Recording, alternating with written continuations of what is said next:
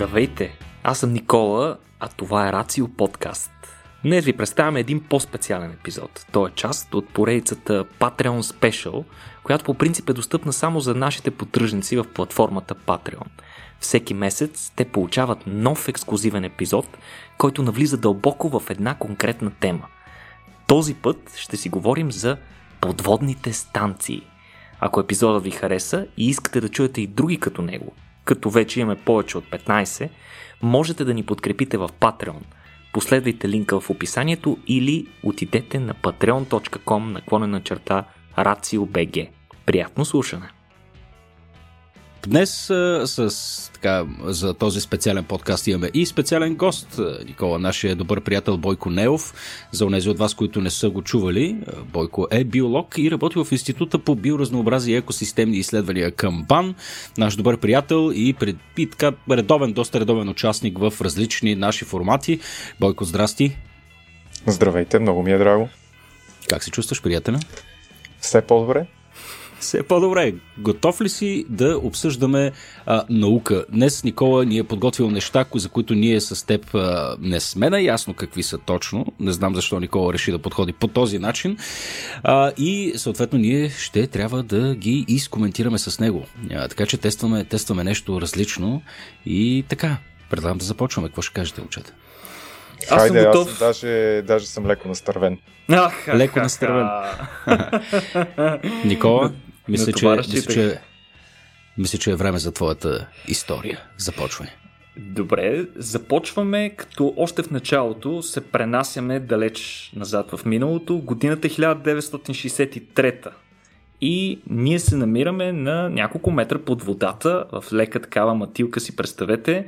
И виждате от тази матилка се появява една жълта подводница. Не случайно е жълта, разбира се, подобно на песента на Beatles за жълтата подводница. Тази е малко по-специална обаче, не е с типичната форма на подводница, представете си е леко сплесната в а, хоризонтална посока, така че изглежда леко като космически кораб, като летяща чиния, но е жълта и има прозорчета а, в въпросната подводница, в момента в който ние я гледаме, се скача с една подводна станция. Тази подводна станция се, се казва Continental Shelf Station 2, намира се на 10 метра дълбочина в Червено море, на около 40 км от бреговете на Судан.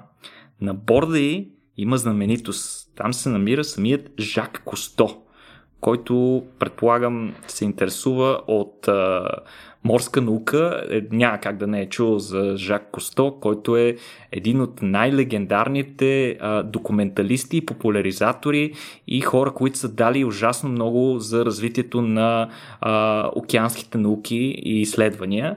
А, като зад гърба си той има не десетки, ами направо стотици документални филми по темата като специално даже за документалните си филми са а, развивани от екипа му нови технологии, които са позволили за снимането им под водата. А, специално на хората, които биха искали да разберат повече за Жак Косто, специално бих препоръчал страхотния а, биографичен филм, който наскоро бе заснет 2016 година, казва се Одисея. Той е френски филм, но е страхотен, препоръчвам го, много интересен. А, сега връщаме се обаче на темата днес – Връщаме се на океанските или на подводните станции. Сега тази конкретно, за която ви говорих, е била проектирана да може да побира 6 акванавта за период от един месец. Виждате си има дори термин за хората, които пребивават дълго време под водата. Те не са космонавти, а са акванавти. А, въпросната станция има форма на морска звезда с средна а, средно помещение, средна ос, където всъщност се скача а, въпросната а, подводница и от нея се разклоняват в четири посоки, четири отделни помещения, а, спрямо от централния вестибюл, като а, тази станция всъщност не е била първата, тя е била а, втората, не случайно се казва Continental Shelf Station 2, първата такава е била сравнително тестова, тя е била доста по-грозна, не толкова футуристична, била един просто а, вакуумиран цилиндър, в който двама човека са пребивавали известно време и е била изработена от петролна компания.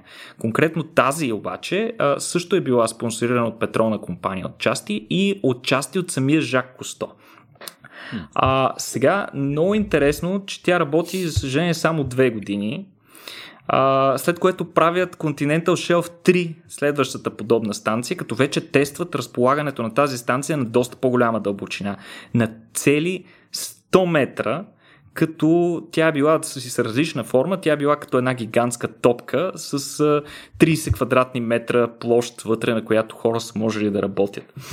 А, сега а, Фокуса обаче в последствие следващите години се обръща от а, изследването на подводните дълбини към космоса и някакси подводните станции постепенно биват забравени през следващите десетилетия, като а, в момента единствената работеща станция се нарича Aquarius Reef Base и е вече на 34 години, между другото, все още функционира, Фу! въпреки че в началото, като е направена, е била направена да издържи 5. Така че... А какво е направена на такава станция, че издържа 34 години под морското дъно за Бога? На ами, морското дъно от стомана и от разни други сплави. Явно е направена достатъчно надежно, Летят. за да издържа и на течове и такива неща. Вече Ако... не ги правят като едно време. Вече не ги правят като едно време. Освен това, между от самата станция, ако си отворите, ще видите, че тя вече и не прилича на човешки обект, защото цялата обрасва с, с разни същества и неща и, по, и на външен вид прилича на изкуствен риф. Това ме да помня, между другото, желязото, желязото, нали, по принцип привлича подобни организми. Не знам, тук Бойко ти ще кажеш, ама имаше някакви проекти за изсипване на така, количества желязо на някакви места, за да тестват дали се увеличава количеството планктон и съответно биоразнообразието в някакъв ареал. Случва ли се това всъщност или, или говоря глупости в момента? А, да, по принцип, а, наистина водните организми, особено водните растения, растежа им е ограничен най-вече от желязото, за разлика от а, сухоземните растения, които са ограничени от калий, фосфор и азот. Но самата станция все пак вероятно е близо до брега, където количествата на желязото са по, по-големи. Чакай Но... малко, искам да те върна само, само крачка назад. Това, което каза преди малко, а, ограни... растежа им е ограничен от количеството желязо. Какво значи това, че повече желязо означава повече растеж? Да, именно това означава. Това има недостига. За сухо... Петко, представи си, го като, представи си го като витамин. Както на нас ни Аха. трябват витамини, които не можем да си произведем, така и на растенията им трябва желязо, за да могат... Това им е ограничаващия елемент. Ако... А. Да. Е, да, а за сухоземните докато... беше кали, азот и какво? И, и фосфор. фосфор. Да. Кали, азот и фосфор. Значи при допълнителни количества кали, азот и фосфор, естествено в правилна пропорция, при правилен метаболизъм и общо взето май всичко трябва да е различно, ние бихме могли да сме доста по-огромни като същества, така ли? А не, това въжи за растенията по принцип. А, да, и това вече, okay. и това вече ако го правим. в селскостопанската аптека и поискаш комбиниран торт, то той ще съдържа точно това. Плюс микроелементи. Добре, че го уточни това, че ще да почна да се къпа в такива бани да се... и чакай сега, добре, само, само секунда. А, а, Имаме само една станция в момента, която, която е от подобен, подобен вид, под, подводна станция. Това е много, много, много интересно, защото аз още в момента, в който започна да говориш и си спомних една детска поредица, не знам дали вие си я спомняте, Sea Lab 2020 някой помни ли от това нещо? Една, една поредица от 70-те години, естествено в типичната стилистика за, за епохата. А, цялото действие се развиваше в една така подводна станция с съответните приключения с морски чудовища и неща. И беше нещо фантастично. Само фърлям препоръката там и отбелязвам интересната ирония, че през 70-те години са снимали а, анимация, която се кала Sea Lab 2020, а се оказа, че през 2020 май имаме една само загиваща такава. Тази функционира ли? На 34 години. На 34 на 34. години. И ага. работи, все още работи в интерес. Къде се намира това? А, мисля, че е някъде в Штатите, тук не съм съвсем убеден, а, но пак е в близост до, до брега, но не мога да ти кажа точно. Мисля, че беше, ако не се лъжа, край Флорида. Точно така. В край брега на Флорида се намира. А, иначе те са до, до, до ден днешен са построени през всички тия години общо 65 такива подводни станции. Но, да, бе. 65. 65? Аз също, аз също бях потресен и от тях е останала само една работеща. И... Вау! А, това, това предполагаме разпределено сред редица държави, едва ли Точно само така. САЩ редица, са, редица, редица държави и организации са експериментирали с такива станции. А, както сте чували, между другото, в момента знаем много повече за повърхността на Марс и Луната, отколкото за дълбините на собствените си океани, които представляват пък две трети от повърхността на планетата ни. Така че всъщност това е една доста извънземна среда, ако трябва да бъдем честни. Изследванията в нея е нормално да бъдат а, а, с голям приоритет и голям интерес, просто защото има ужасно много неща, които има да научаваме за там. Аз днес обаче съм, събрал съм ви тук днес, за да си говориме за племенника на Жак Косто, който се казва Фабиен Косто. А, той има много интересна идея и очевидно тръгнал по стъпките на известния си роднина и иска да построи най-голямата подводна станция, построявана някога, която а, да се използва за научни изследвания в най-различни сфери, като за целта той е основал а, специален, а, специална фундация, която се нарича Косто Ocean Learning Center и събира в момента средства за изграждането на това нещо. Станцията ще се казва Протеус, на името на а, бога на океаните, на бога на морето и ще е разположена на 18 метра дълбочина близо до брега на Кюрасао, Избрал е не случайно тази, това място, защото там има страхотни а, морски рифове с огромно биоразнообразие, които само чакат да бъдат изследвани и картирани в а, по-големи детайли. А, по-интересно за, за а, Фабиен, да кажем няколко думи за него, че той се научил да се гмурка докато е бил на 4 години. Това не знам как се случва, но явно, че а, децата на тази възраст само им трябва някакъв интерес и веднага се гмурват в него, в случая а, буквално. А, докато обаче той се е гмуркал, и в последствие развивал и изследователска дейност, той е осъзнал силното ограничение, което има стандартното гмуркане. Тъй като максималното време, което човек може да прекара а, под водата, а, е около 2 часа на ден.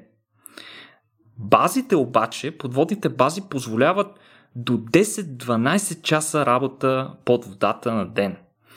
А, той прекарва един месец на тази база, за която си говорихме, 34 годишната, а, която е построена 1986 година край Флорида, бреговете на Флорида.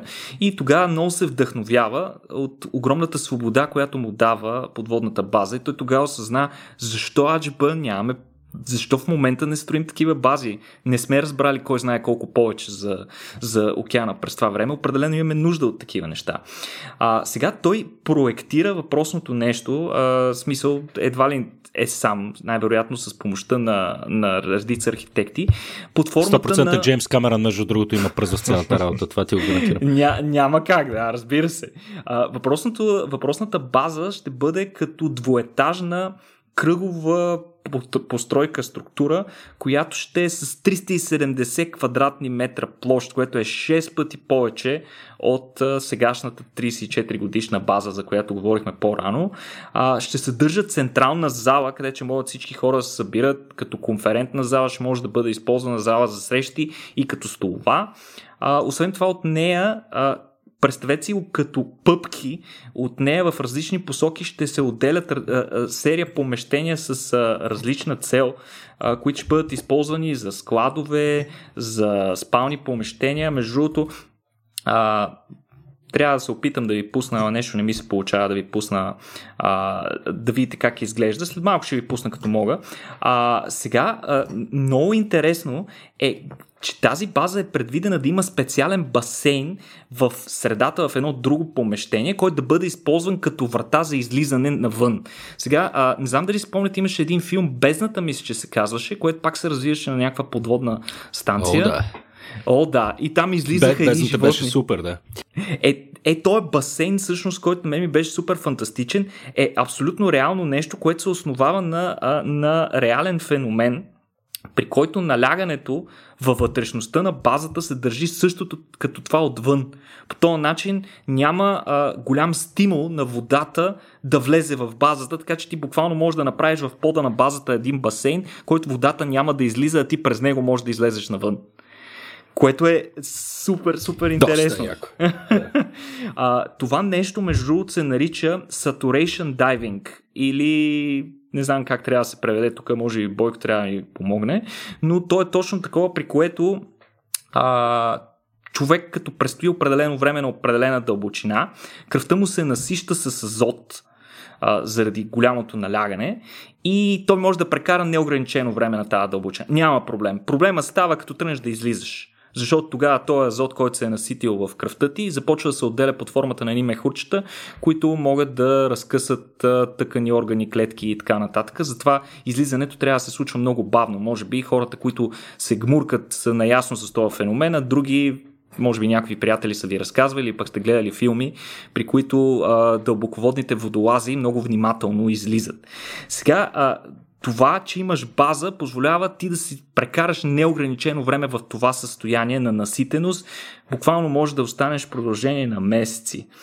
А, около а, 135 милиона смятат, че ще струва въпросната база, като а, това включва разходите за построяването и оперирането през първите 3 години.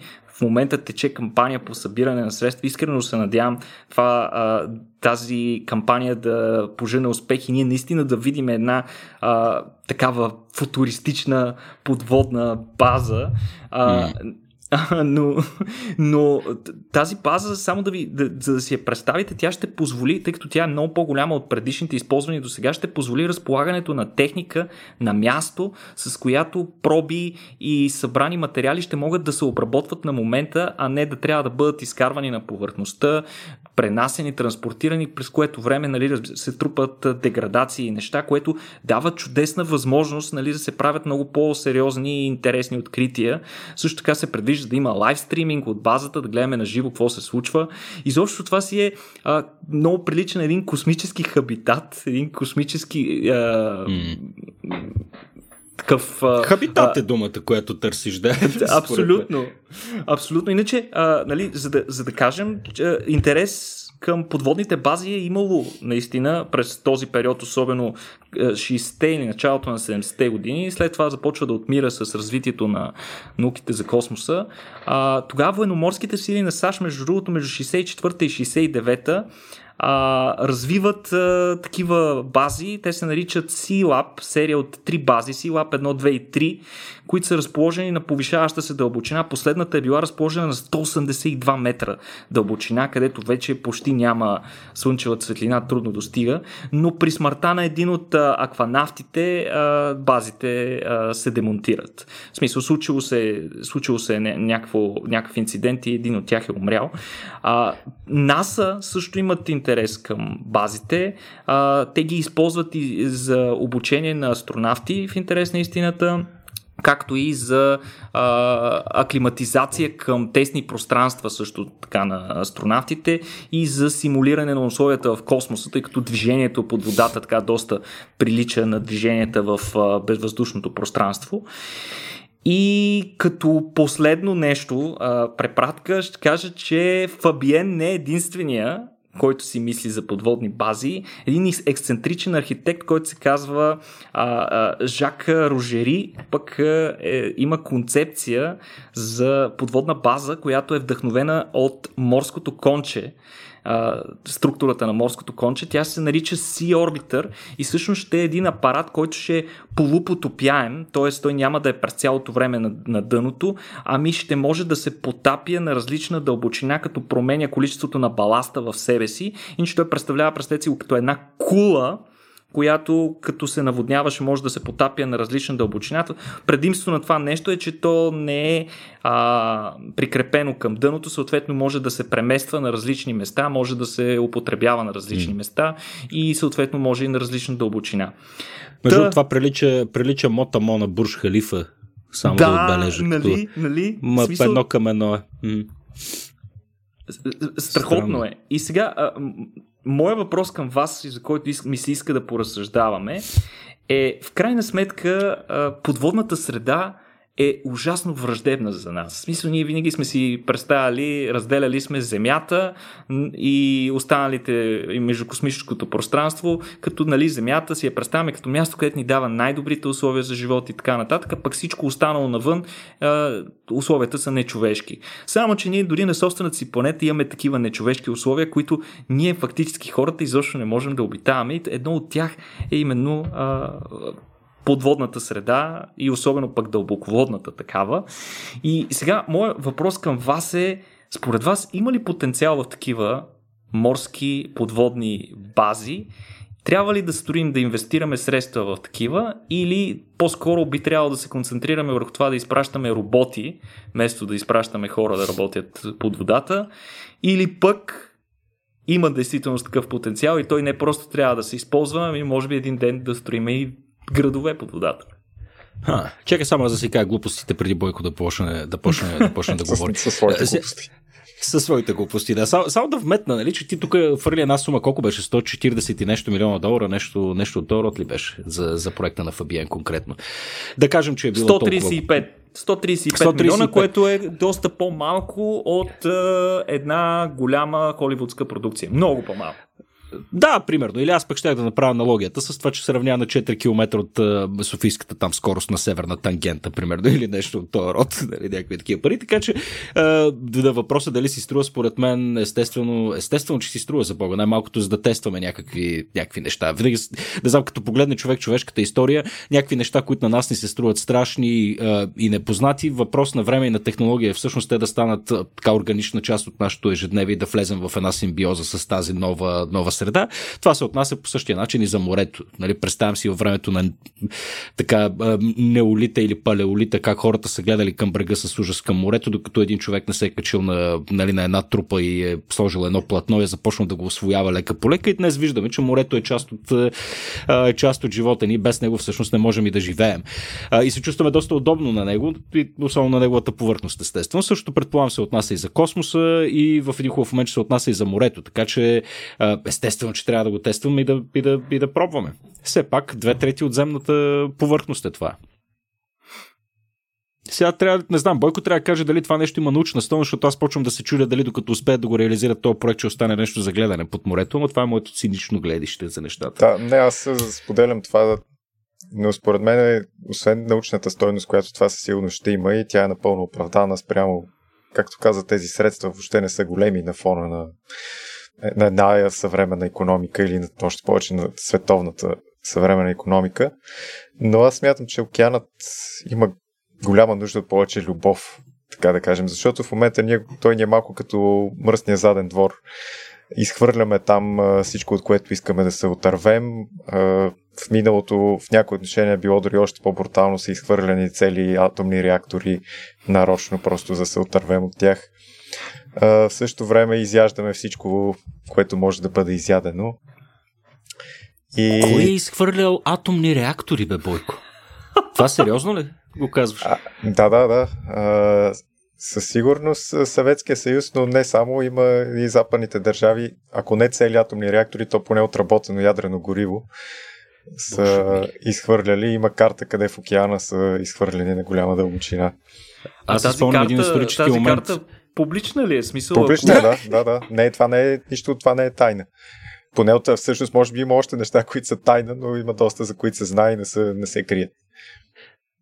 Вау! Аз само си представям, между другото, понеже има, може би са два случаите, за които се сещам, в които бомбардировачи американски конкретно след изтичане на някаква историческа давност, там на някакви строго секретни неща, стана ясно, че са паднали в океана или в Средиземно море беше единия с така заредена атомна бомба, мисля, че до бреговете на Испания или нещо такова. Така че може си представя само пък и Боже, да, какво ли не знаем, да, да, не съм сигурен, че искам говорим, да знам. Тук говорим за напълно целенасочени действия, не за инциденти. Да. Да, продължи си мисълта, тъй като ми хареса в каква посока тръгна океана, се нуждае от повече любов. Това много ми харесва като, като съждение. Ами да, именно защото не го обитаваме и хората не, обществеността не, не му обръща особено внимание. Всички казват ми, да, да, много е зле положението в океаните, обаче реално нищо не се прави почти за това. Освен това, за разлика от сушата, която е разпределена практически изцяло и знаеш, когато има някакъв проблем там към кого да се обърнеш, огромната част от океана, която е извън 200-милната економическа зона на държавите, е на практика като по-зле от Дивия Запад. Въпреки, че има някакви международни стандарти, там е много трудно да се наложи каквото и да било и е, всеки си прави каквото иска.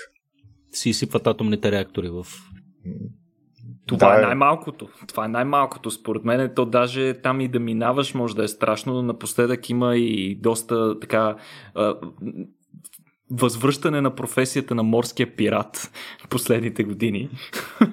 То, то между, другото, между другото, колкото и да звучи страшно, може би трябва да, да изхвърляме още повече радиоактивни отпадъци в океана. Аз се надявам, че това би изплашило хората да спрат да ядат толкова риба и може би в крайна сметка, като теглим чертата, би било по-скоро благотворно за океаните. А подобно, чак, това ли е основния... подобно на това, което се случва в Чернобил. Да, именно. Дай, дай по някакъв начин да ги, да ги степенуваме нещата. Сега, а, а, нали, що се отнася до проблемите за от, отнасящи се към океана. Така, повишаване на температурата и съответно киселенността на океана, а, замърсяването а, или риболова. В смисъл, как, как би ги подредил ти приоритетно, ако трябва да решаваш някакви, някакви проблеми? Изобщо, ако тия проблеми съм ги артикулирал правилно. Защото от да, съм гражданин. Че, да, доста правилно са. А, първо, трудно е да ги отделим един от друг, тъй като те действат съвместно върху живите организми. И пресата е от няколко, няколко страни. За мен лично замърсяването и свръхолова са по-големите проблеми. Сега подкиселяването и затоплянето, това може да се окаже, че е най-големия, но за сега все още не е толкова голям. Загубата и... на биоразнообразие в океаните за момента е повече от свръхулова. И на второ място от замърсяването.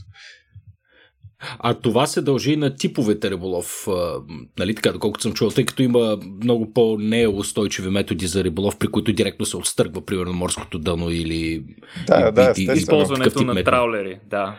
Траулери, дори мрежи, като си представим цяла флотилия, да кажем, от кораби, които теглят десетки километри мрежи и хващат абсолютно всичко в тези десетки километри, като после така наречената нецен, неценния лов се изхвърля, който включва морски позайници, делфини и така нататък. Това е на практика да, как да, с какво да го сравня смисъл? Геноцид? До дъно, смисъл всичко, да. всичко се унищожава в този район. Скандално е наистина. Добре, е, връщайки се на темата за въпросните морски подводни, подводни бази, мисля, че това по някакъв начин ще върне любовта на хората. Тъй като имаме нали, от Дейвид Атъмбър, пред Жак, Жак Ив Кусто, някакси нещата винаги си остават по един или друг начин нишови. Нали, хора, които се интересуват от океана, морски биолози, еколози и така нататък, но, но като цяло някакси никога не достига това до масовото съзнание. Мислиш ли, че един такъв проект би помогнал на, на, на този проблем? Категорично мисля, че ще помогне.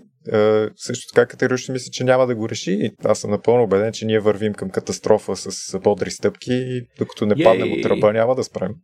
Но все пак ми се вижда положително да облагородим нещата дори малко. А ти би ли, би ли поживял 6 месеца на една подобна станция? Това ми е интересно. Ти като биолог. Ами, да, да, доколкото бих поживял и на 6 месеца на някаква изолирана станция в Антарктида, на тази също би ми било интересно. Макар, че допускам, че изолираността може да е дори по-голяма, тъй като и средата все пак е дори по-отдалечена от нормалната. Но смятам, че ще е много интересно. Да, там е много интересно, между другото, че докато си на базата, ако се случи някакъв инцидент медицински и така нататък, изкарването на повърхността отнема време. То може да отнеме между, между 4 и 8 часа, за да изкараш някой на повърхността. Поради тази причина на базата се предвижда да има медицински център, който да има всичко налично и съответно поне един от екипажа да бъде а, така мултифункционален лекар, който дори да може да извършва някакви по-прости операции, просто защото е много по-лесно те да се извършат под водата, без да е необходимо да те изкарват. Буквално представете си, ако получиш нервна криза и се побъркаш и кажеш, не, искам, искам на открито, нали, искам да видя слънцето, искам на повърхността и така нататък и почнеш да си блъскаш главата в стената, а, докато те изкарат на повърхността, ще мине доста, доста време, така че вероятно по-уместното в тази случай би било да те опоят Но не. да, наистина, наистина живота на такива затворени бази а, е много интересен, би бил много интересен урок за нашите големи гигантски амбиции за това да заселваме други планети. Защото при всички случаи другите планети, те, които са ни достъпни, т.е. тези, които са наблизо, изобщо нямат условия подходящи за живот за човека, така че където и да правим трайни бази, където да пребиваваме за по-дълго време, при всички случаи ще живеем в подобни затворени хабитати. Така че това би било една чудесна репетиция на човечеството в, нейната, в неговата адаптация към това да живее в такива затворени бази а, и един ден нали, да можем да правим такива я на Луната като първата а. дестинация, където е най-удобна и вече в последствие на Марс евентуално. Добре, Между ама другото, чудите... Кажи, все пак, да, да, все пак трябва да имам пред, че тази база не е на толкова голяма дълбочина. Не, това ще е, Правени са експерименти в барокамери, хора са достигали се едно еквивалентната дълбочина, мисля, че над 700 метра. С специални смеси от а, с по-малките дълбочини от кислород и хелий, за по-големите мисля, че максимална дълбочина еквивалентна може да се достигне с кислород и водород една хубава експлозивна смес. Абе, спомням си сега, Бойко, като го каза това, в бездната ли беше точно а, този момент, в да. който ги а, с течността, която им изливаха mm-hmm. реално в дубовете, за да могат да дишат и да... Какво беше? Там ли беше това? Да, правени са такива Или експерименти с животни. Те са успешни от гледна точка на дишане. Тоест, животните наистина дишат тази течност и не се задушават. А, проблема обикновено е, че самата течност е в някаква степен токсична и в последствие животните умират от възпаление на белия дроб. Да, и, и също така големия, отделно... големия, проблем, големия проблем е след това, като трябва да я отделят. А, че... Да, все пак, да, освен това, ди, диафрагмата и мускулите не са, не са свикнали на толкова голямо съпротивление и доста бързо се достига умора. Но вероятно може да тренираш. Добре, а, момчета, аз пък искам да ви върна на концепцията за подводните градове. Сега, очевидно, че в случая става дума за доста по-голям мащаб спрямо малката база, която предвиждаме. Но има ли според вас резон в бъдеще, нали, взимайки предвид проблеми с свръхпопулация или пък някакви други неща, има ли резон да си направим едно а, така среден по големина град, под водата, би ли било от една степен а, економически оправдано и от друга степен а, екологично оправдано? Защото това, което Бойко спомена, мен много ми хареса, че наистина ние приемаме океана по този начин, просто защото не живеем там. Какво би променило, да кажем, ако започнем да живеем там?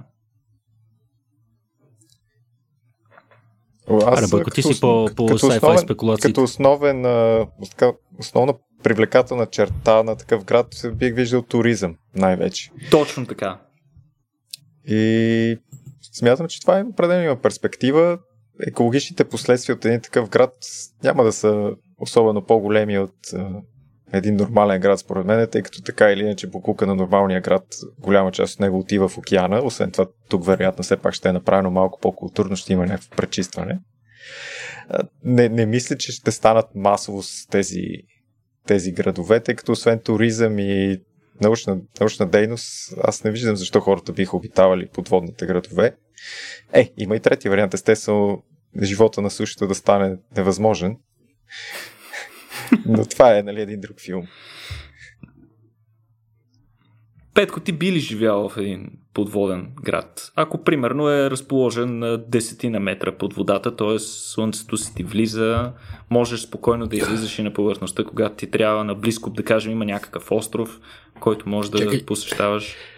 Чакай, че ти ме, ти ме хвана в някаква серия от кихавици човек и едва си поемах дъх. Чувствам се като прибит в момента, не знам точно какво става, се едно ме набиха. Не, не бих живял в подводен град, честно казано, Никола. Ам...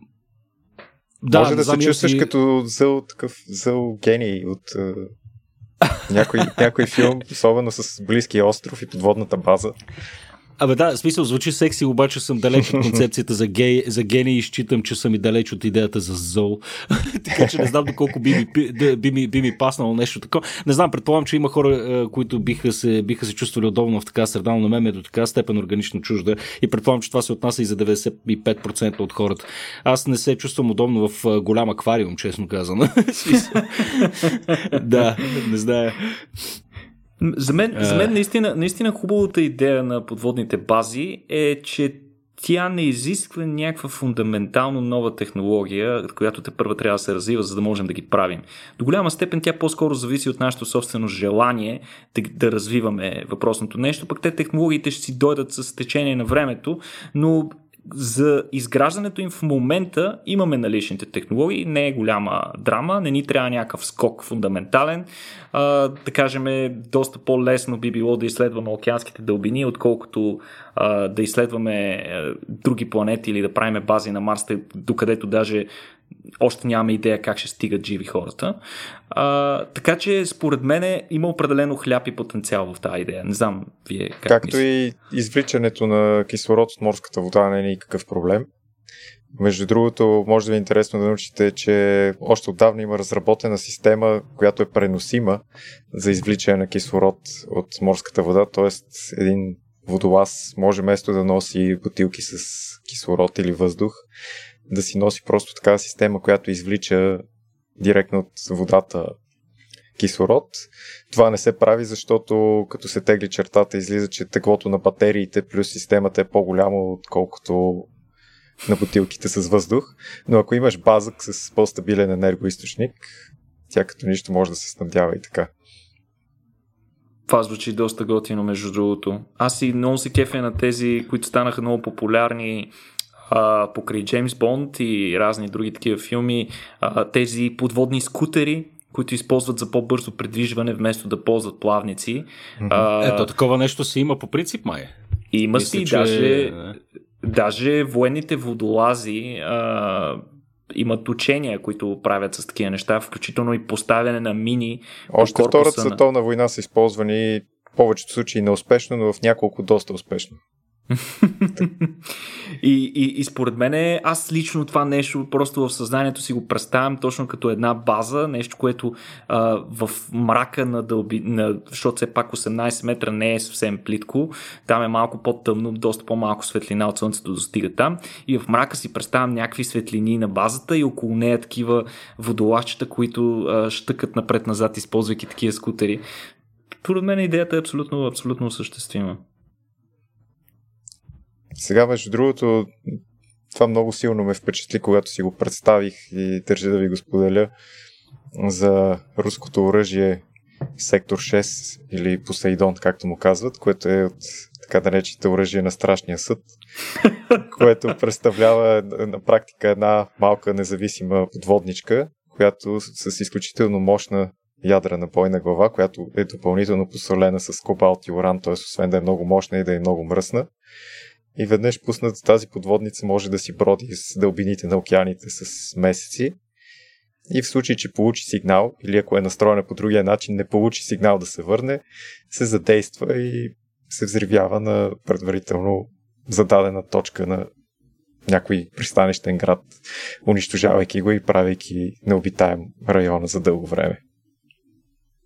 Това, това беше потрясаващо, да. Бойко, това нещо има ли го направено или е само да, да, концепция? направено е вече и даже се води, че е на въоръжение.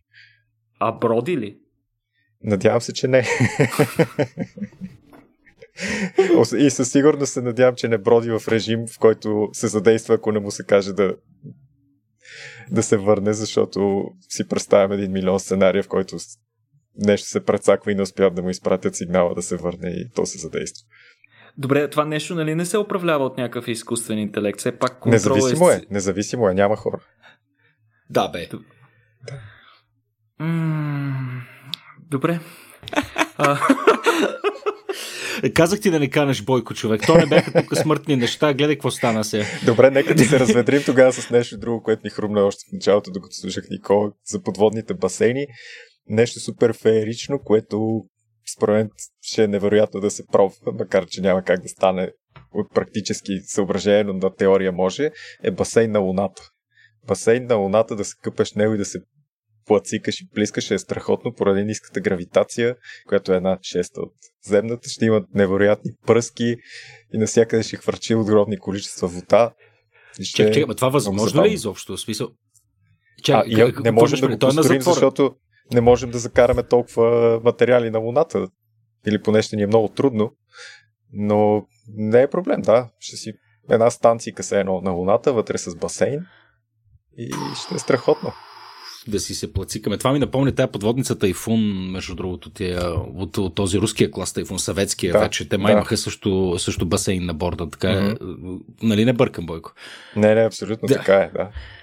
Уф, сега ми се доплува ми се ходи на басейнче, ама не знам доколко е удобна средата. Лунно, Между другото... Лунно спа. Лунно спа. на, а така, на, на едно лунно спа. Я чакате да вкараме малко COVID в темата, защото наистина се замислих онзи ден дали е по-безопасно ходиш на басейн в тази хлорирана влажна, влажна среда или, или не. В смисъл на сравнителна база. Фитнеса или басейна, момчета? Според мен басейна би трябвало да е по-безопасно. Там слагат а, такива брутални консерванти, че ако останеш по-дълго време, мисля, че няма да остарееш никога. Да, и на мен, и на мен басейна ми изглежда по-безопасен. Да, освен това, за да добавим и малко повече наука, освен личното си мнение, където е по-важно, в смисъл, където въздуха е по-влажен, т.е. наблизо, да кажем, има водоисточник и от него се изпарява вода, т.е. е по-влажна въздуха.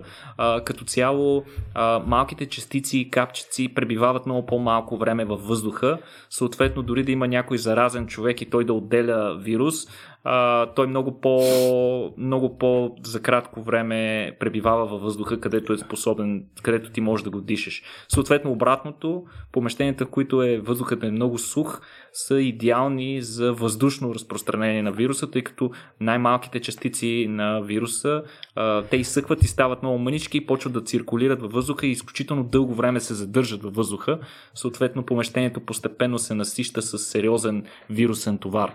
Затова едно, един от начините да намалим а, вирусния товар в а, големи обществени помещения е да сложим хидрататор на въздуха. Ама според мен има и, обратния, има и обратния ефект. Иначе конкретно аз мятам, че басейните са по-безопасни, защото концентрацията на хора е по-малка. Да, да, абсолютно. Но... В смисъл няма как да го направиш някакъв гмеч. Не съм, между другото, това ми е много интересно и не съм виждал достатъчно изследвания по темата, защото да, окей, това, което казваш е така, но от друга страна вирусите, когато са суспендирани в капка, са също доста удобни за вдишване, а при всеки цикъл на изсушаване и след последващо рехидратиране, според мен със сигурност има някаква загуба на жизненост на част от вирусите. Със сигурност. Това, е, това съм абсолютно съгласен с тебе.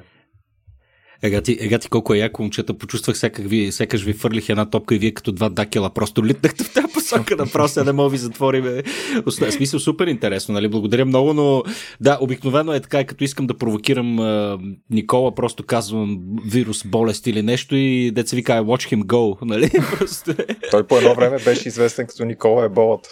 Е, Никола е бола, точно така, точно така. Да. Ай, момчета, момчета, искате ли го направим това пак? Ако искате, може да си говорим конкретно, конкретно с, за вируси. С, с, с, голямо удоволствие, може би не за вируси, пак ми се иска да ви изненадам за с тема, за която да, не сте, за тема, за която не сте чували. Не, не, то почти всички теми лесно се връзват с страшния съд, Бойко, така че не се притеснявай, винаги ще имаш материал, който да вкараш. ще, ще имаш възможност да ни депресираш по това Ами, още следващия месец възнамерявам да пробваме mm. пак.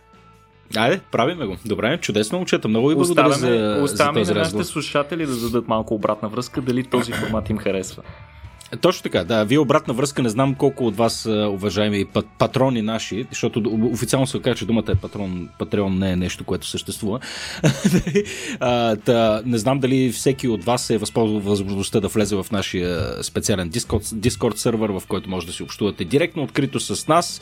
А, Кереков е малко по-общителен от мен самия, но там действително може да давате вашият фидбек и за този епизод, да ни давате препоръки, мнения и да си, и да си говорим на всякакви, на всякакви теми. Ако имате и научни въпроси, мисля, че и Бойко е там, така че а, Бойко винаги е наличен и отворен да отговаря на въпроси. Нали така, Бойко? Малко те поставих пак в. Да, да, в нищо казвам, че е така пък. Казваш, че е така и се съгласяваш и това е. И това е. Окей, момчета, мерси много за този разговор. Отново към всички вас. Благодарим ви, че ни подкрепяте. Надявам се да продължите да го правите.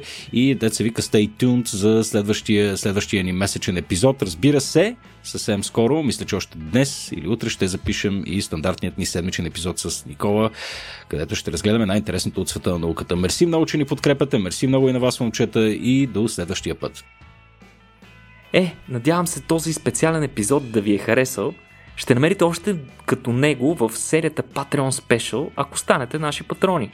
Освен достъп до месечните ексклюзивни подкаст епизоди, патроните участват и в затворения Discord чат сървър, където обсъждаме новините от света и на науката, културата, обществото и какво ли още не. Те също получават безплатен достъп до нашите събития и дори коледни подаръци от нас от Рацио. Вижте повече в линка в описанието на епизода или отидете директно на patreon.com наклона на черта RACIO.BG.